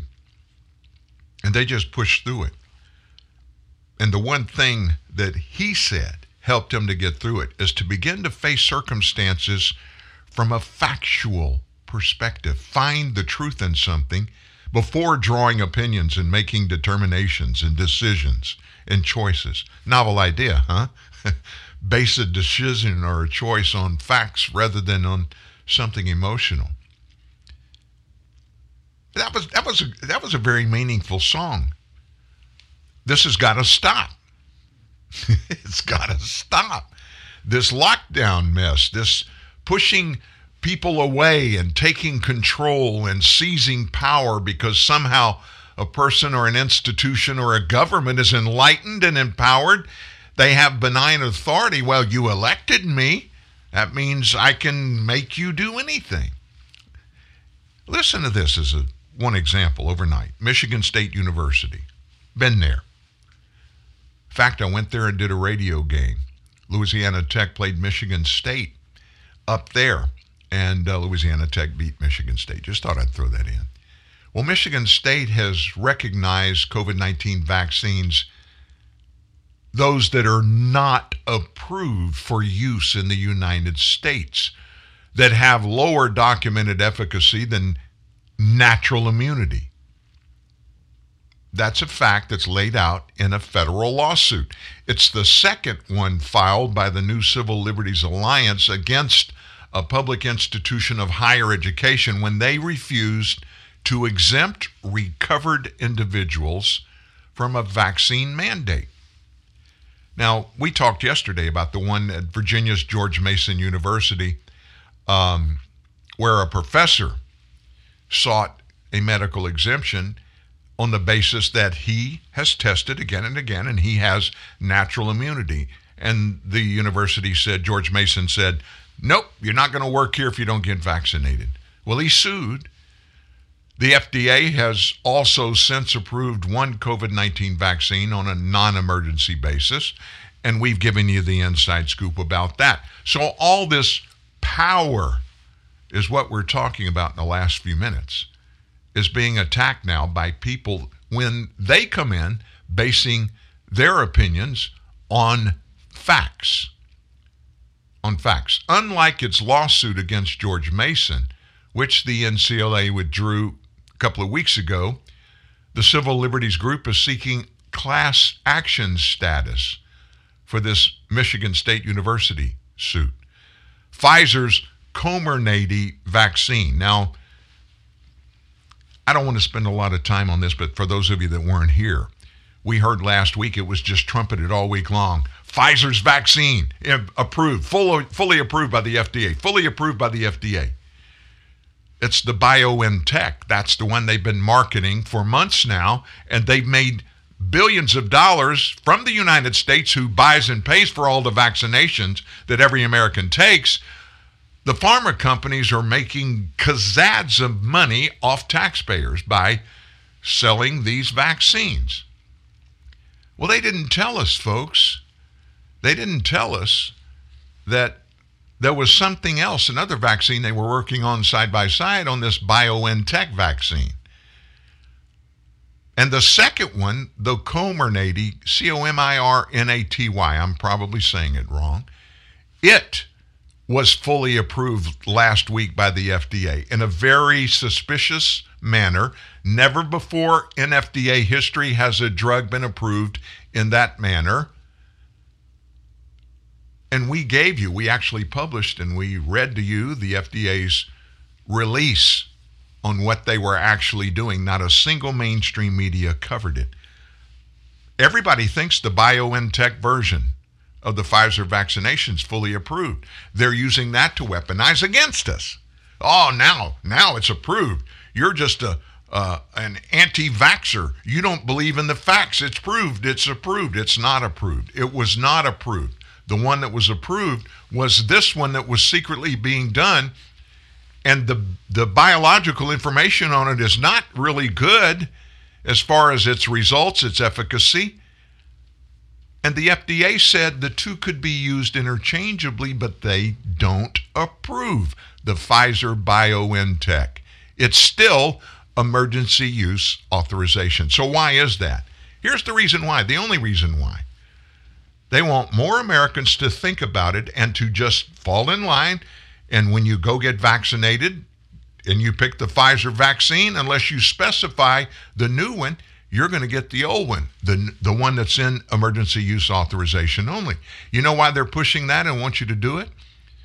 All of the pharmacy companies, folks, when there is a EUA, emergency use authorization in place, that means the government's approved it for emergency purposes only. So if anybody gets sick or dies or gets disabled from that vaccination, any of them that are under EUAs, the pharmacy companies have no liability. BioNTech still today is in EUA format approval. It has not been approved, even though they've told everybody Pfizer's vaccination.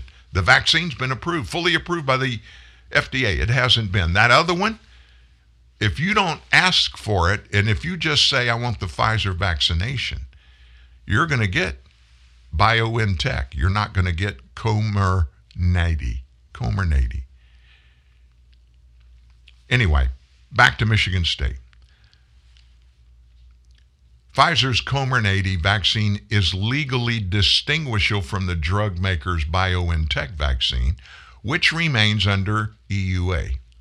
The former is not widely available in the U.S. That's the Comirnaty, meaning Michigan State is still essentially forcing recovered employees, including lead plaintiff in this case, to take either the emergency use authorization vaccines or, worse yet, domestically unapproved vaccines recognized by the WHO. This violates the federal statutory framework for emergency use authorization vaccines, which requires the free and informed consent of individuals taking them, as well as the 9th and 14th Amendment rights of employees, according to the suit. So, again, here's another case. Michigan State, they're using perceived facts that are not factual, and Michigan State already knows that, folks. They're using it to keep employees from being able to work and students being able to go to school if they don't get vaccinated. They're accepting the bad ones from overseas that have very low efficacy when lined up beside those of these vaccines here in the United States. Wow. Wow. So just a note before we leave today. We're not leaving anytime soon. We still have a quarter hour. But wanted to let you know all of those Afghan refugees that are being carted around the world, a huge number of them are coming here. And a big chunk of them are going to a base in Wisconsin. 2,000 of them are already there. Now, you have heard all of the experts, Democrats in government, of course, in Congress, the Biden administration. They've been telling us for days and days and days, all of these refugees, when they make their initial stops, the first one, usually they stop at an intermediary location before they depart for their permanent location in other countries around the world, that they're being checked out. They're being vetted, investigated, their backgrounds being confirmed. And then only after they've been confirmed to not be terrorists and be legitimate, upstanding, yada, yada, yada, all that kind of stuff. Some of those are coming to the United States. So a Republican member of the House of Representatives with a couple of other compadres went to this base up in Wisconsin and just went to check it out. Governor Evers of Wisconsin was there and met this contingent, and after it he made a speech about all these people have been vetted. All of them have been vetted. They're people that, you know, they worked with us as Afghans, and they have these SIV visas. That means they have been vetted. We know who they are, all that kind of stuff. And everybody's cool. As it turns out, folks, of the 2,000 that are there, a couple of really egregious things that just kind of slipped out into the world of reality yesterday. Not a single one of the 2,000, not one, has one of those SIV visas, which means they work with us, we know who they are, we vetted them. Not one of those 2,000 has been vetted. But you want to make matters worse? How do you make them worse than that? The general at the base publicly stated yesterday that these immigrants, these refugees, they can leave the base anytime they want to. They're not locked down. They don't even have to get permission. They can leave and not tell us they're leaving, and they can leave and not check in when they come back, if they come back. 2,000 of them. Can you believe this is being allowed and even promoted and lied about by our government? I'm sure you never thought you would hear that kind of stuff happen. Yeah, we both know that's not true. So how do Americans feel about this? What's going on? I don't remember my lifetime, even when Richard Nixon did his thing and was headed for impeachment and was pretty much forced to resign because of Watergate and that scandal. Not even then do I ever remember a president's support vanish so quickly in the minds and eyes of Americans. Morning Consult today reports that 48% of voters approve of Biden's job performance, 49% disapprove. Now, that seems kind of close to 50-50, right? Well, that particular number marks a 7-point drop in Biden's net approval rating in just 2 weeks. 7 points. More voters now disapprove than approve of Biden's job performance. Now, this latest poll was approved over the last 4 days, 16,000 registered voters. His net approval has fallen 6 points among independents, a drop in line with other polling released over the past 2 days as the president comes under attack from, Republicans, Democrats, independents, everybody is on his case. Even among Democrats, his approval rating is down. The number of Democrats who strongly approve of Biden's job performance has fallen 6% since August 14th. Not a good time, not a good thing going on for this president of the United States. A couple of new things have popped up. We want to make sure you get that information before we get out of here. We're going to get those and grab them here in the break, back after this at TNN Live. Are you sure we should be out here? It's pretty cloudy. Come on, that'll pass. Really? I don't know. Yeah, just swing. I'm holding swing. Ah! Bob? Whoa. Looks like someone could have used Yahoo OneSearch on his mobile phone. Try Yahoo OneSearch and get news, sports, even weather. Get better results. Text weather and your zip code to 92466. Be a better golfer. Yahoo! Standard carrier text messaging rates apply. It's movie season. We count down your favorite movie classics, including When Harry Met the Bathroom, Close Encounters of the Third Bathroom, A River Runs Through the Bathroom. For someone suffering with sucrose intolerance, a favorite movie often ends in the bathroom. If you're experiencing chronic diarrhea, gas, stomach pain, and bloating, remember, sucrose intolerance, or CSID, can be diagnosed by your doctor with the aid of a sucrose breath test. Visit sucroseintolerance.com. With Ford Pass, rewards are just a tap away. Whether it's using rewards points toward things like complimentary maintenance or for vehicle accessories. And with Ford Pass, a tap can also get you 24/7 roadside assistance and lock your vehicle. Only Ford Pass puts all this in the palm of your hand. Ford Pass, built to keep you moving. Hi, Tom Bodette. Motel 6's new improved website lets you book a room and save more for what you travel for faster than ever. Even faster than you can find your keys, which you swore were right on the little hooky thing by the garage door where they always are, and we can land a robot on a comet, but we can't keep keys from disappearing. Oh, here they are. Left them in my jacket. Don't you hate that? I'm Tom Bodette for the new improved Motel6.com, and we'll leave the light on for you.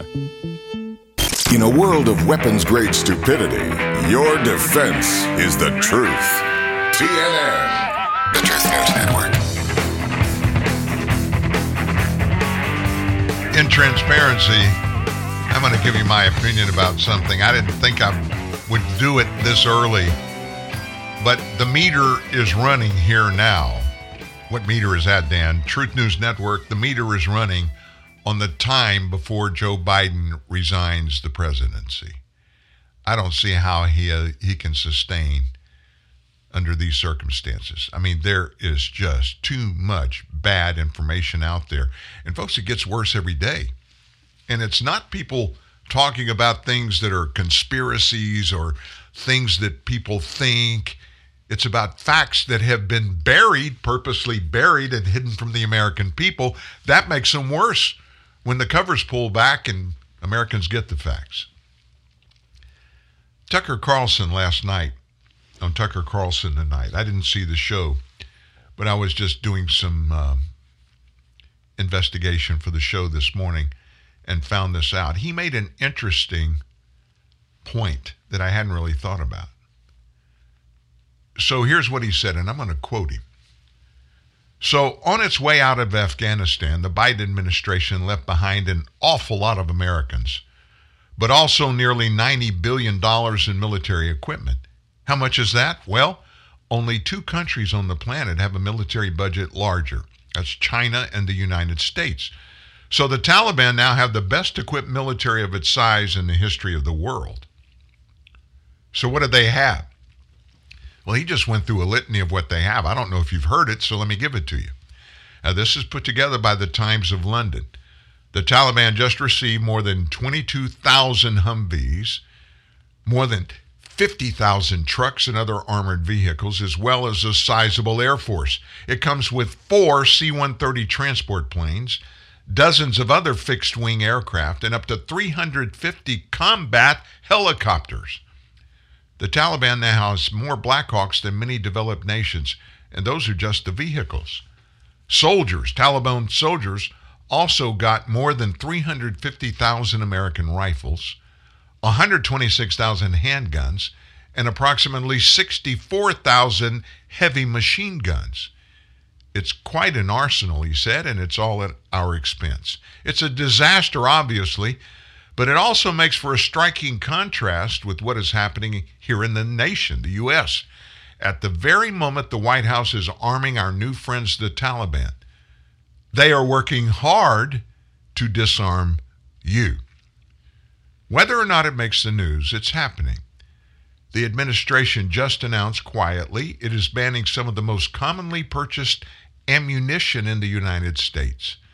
This move will certainly and intentionally lead to severe shortages, and that's in this country, and that's why they do it. Joe Biden himself has said repeatedly he would like to prevent you from owning the firearms that most Americans use to defend themselves and their families, and those efforts are now accelerating. So how about this as an answer? Tucker said, no, you're not allowed to give more than 500,000 guns to the Taliban, guns that we paid for, and then try and take our guns away in this country. Sorry, that's not how it works. So shut up and back off. Not one more word about gun control from these people until they get back every single rifle from Kandahar. That is the rule. Interesting, huh? And on a final note, Britain's socialized healthcare system, you know, the one that the left in Congress, they point to and say, we got to go to that, we got to go to that. Well, they reportedly falsified up to 700,000 vaccine passport records since the beginning of their very controversial COVID-19 passport program, resulting in many Brits being barred from leaving the country. In a massive example of government incompetence, health officials at the UK's National Health Service recorded false data in hundreds of thousands of vaccine passports. With Boris Johnson's government planning to introduce health pass requirements for nightclubs and other large public venues by the end of next month, the failures have further thrown into question the efficacy of their draconian scheme. According to a Freedom of Information request, the NHS was forced to correct 677,000 vaccine records, and there were 112,000 instances in which data had to be deleted due to duplication or correction errors. It's highly likely that the number of errors from the socialized healthcare system is in fact much higher, as the need for corrections were only flagged after individuals tried to use their app, the coronavirus app, to travel abroad, meaning many more are likely to be unaware of their vaccine records being faulty. Can you imagine the chaos that this caused? I mean, just when I think the United States government is the most inept government on the planet, I hear about this from the UK and I say, we're not so bad after all. Hey, listen, folks, a couple of reminders. Don't forget Roger Stone, our guest Friday morning. He'll have an hour in which he's going to bring the facts of a lot of the Trump administration, Russia collusion stuff that many of us don't know, and I'm one of those. I know some, but I don't know it all.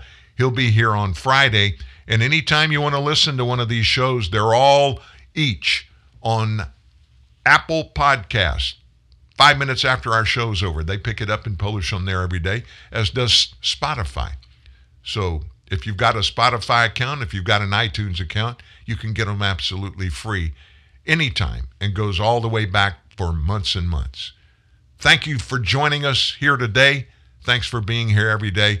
Until tomorrow, folks, at 8. Well, it's not 8 here. It's 8 Mountain Time, 9 to 11 a.m. Monday through Friday, TNN Live. Have a great Tuesday. We'll see you tomorrow with more good stuff at Truth News Network, truthnewsnet.org.